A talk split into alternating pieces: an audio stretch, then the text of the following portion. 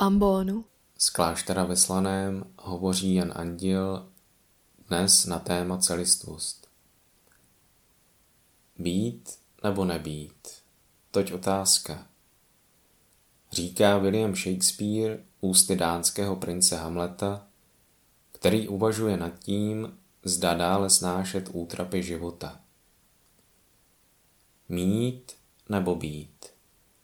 Ptá se Erich Fromm titulem své nejznámější knihy a staví proti sobě zaměření konzumní společnosti na vlastnění oproti sféře bytí a lásky, která přináší spokojenost a naplnění života člověka.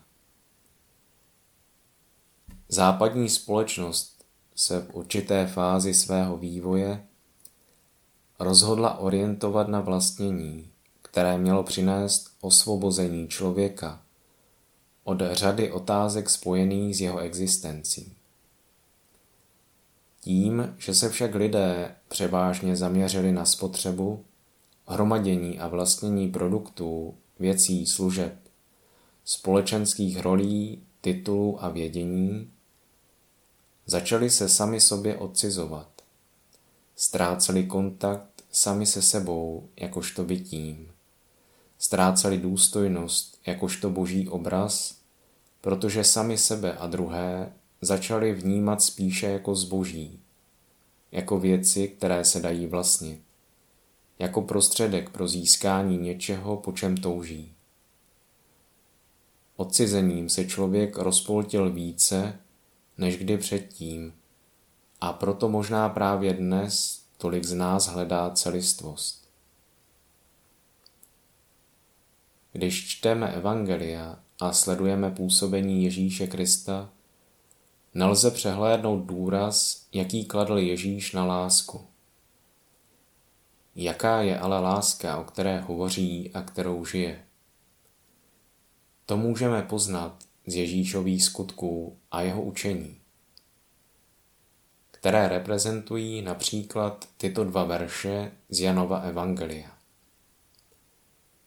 Milujte se navzájem, jako já jsem miloval vás, i vy se milujte navzájem. Nebo Amen, amen, pravím vám, jestliže pšeničné zrno nepadne do země a nezemře, zůstane samo. Zemřeli však vydá mnohý užitek. Kristus nás miloval tak, že za nás obětoval svůj život a podobně máme milovat také my. Respektive máme klást ve svém životě důraz na sebe darující lásku a sledovat tak příklad, který nám Ježíš zanechal.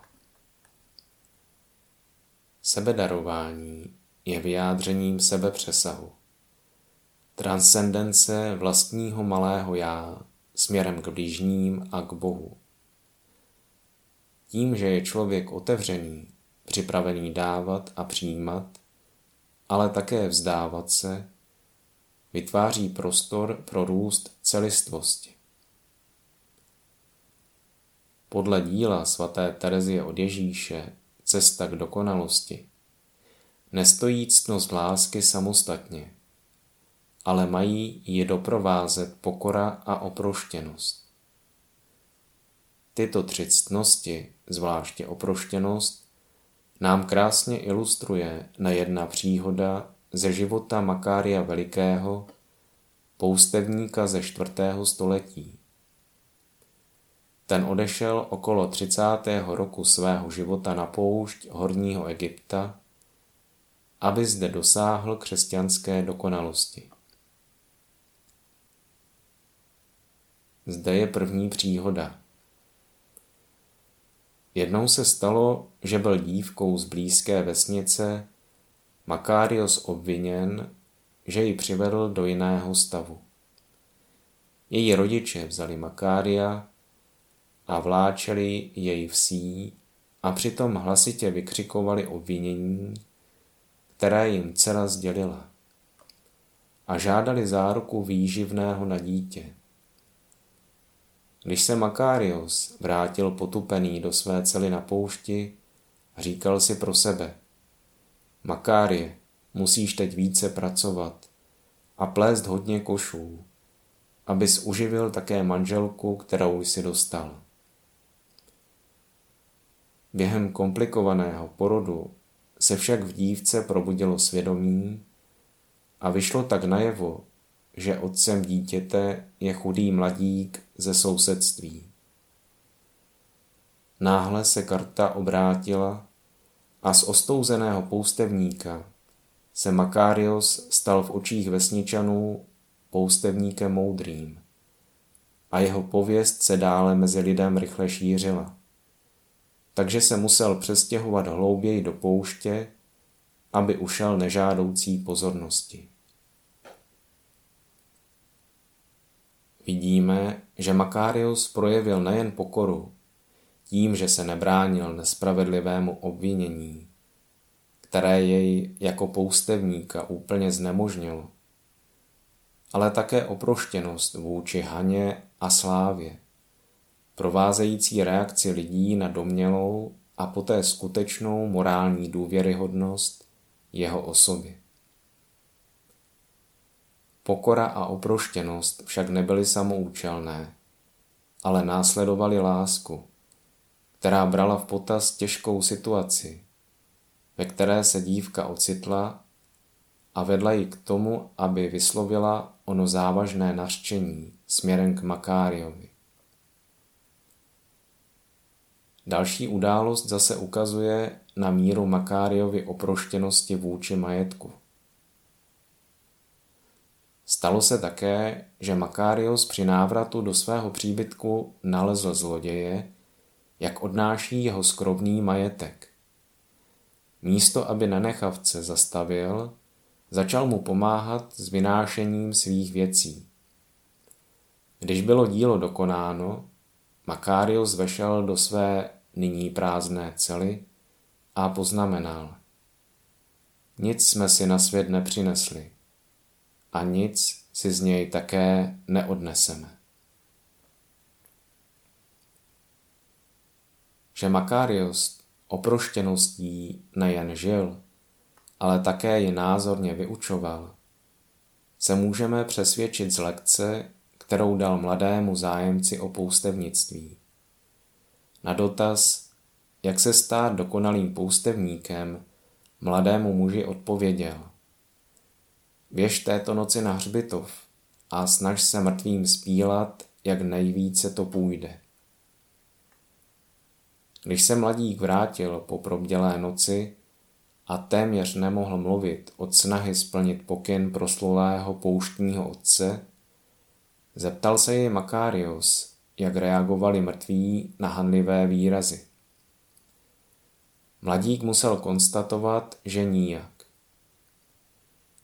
Makários jej tedy další noc opět poslal na hřbitov s doporučením. Provolávej mrtvým slávu a chval je, jak nejlépe to umíš. Z ránem se mladík vrátil k Makáriovi a ten se jej otázal. Nuže, co říkali mrtví nyní? Mladík odpověděl, že ani tentokrát od mrtvých nedostal žádnou odpověď. Makários uzavřel svou lekci větou. Jdi a stavěj se k Haně i Slávě stejně jako mrtví.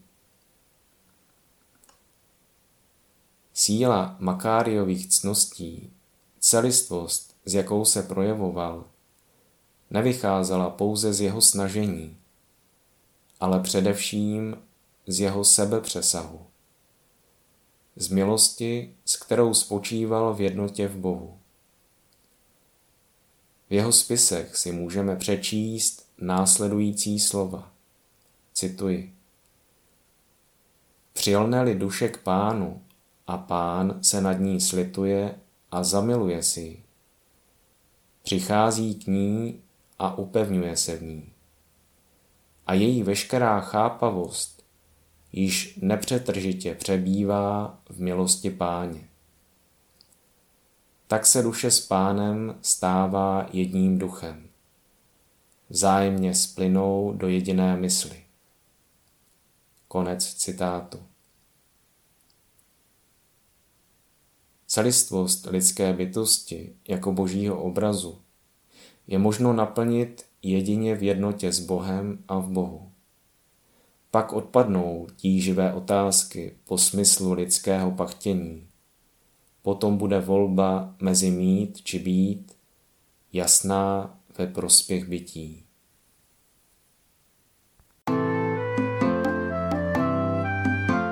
Podcast u Ambonu pro vás připravuje Fortna. Každé pondělí a pátek na Fortna EU a na Spotify.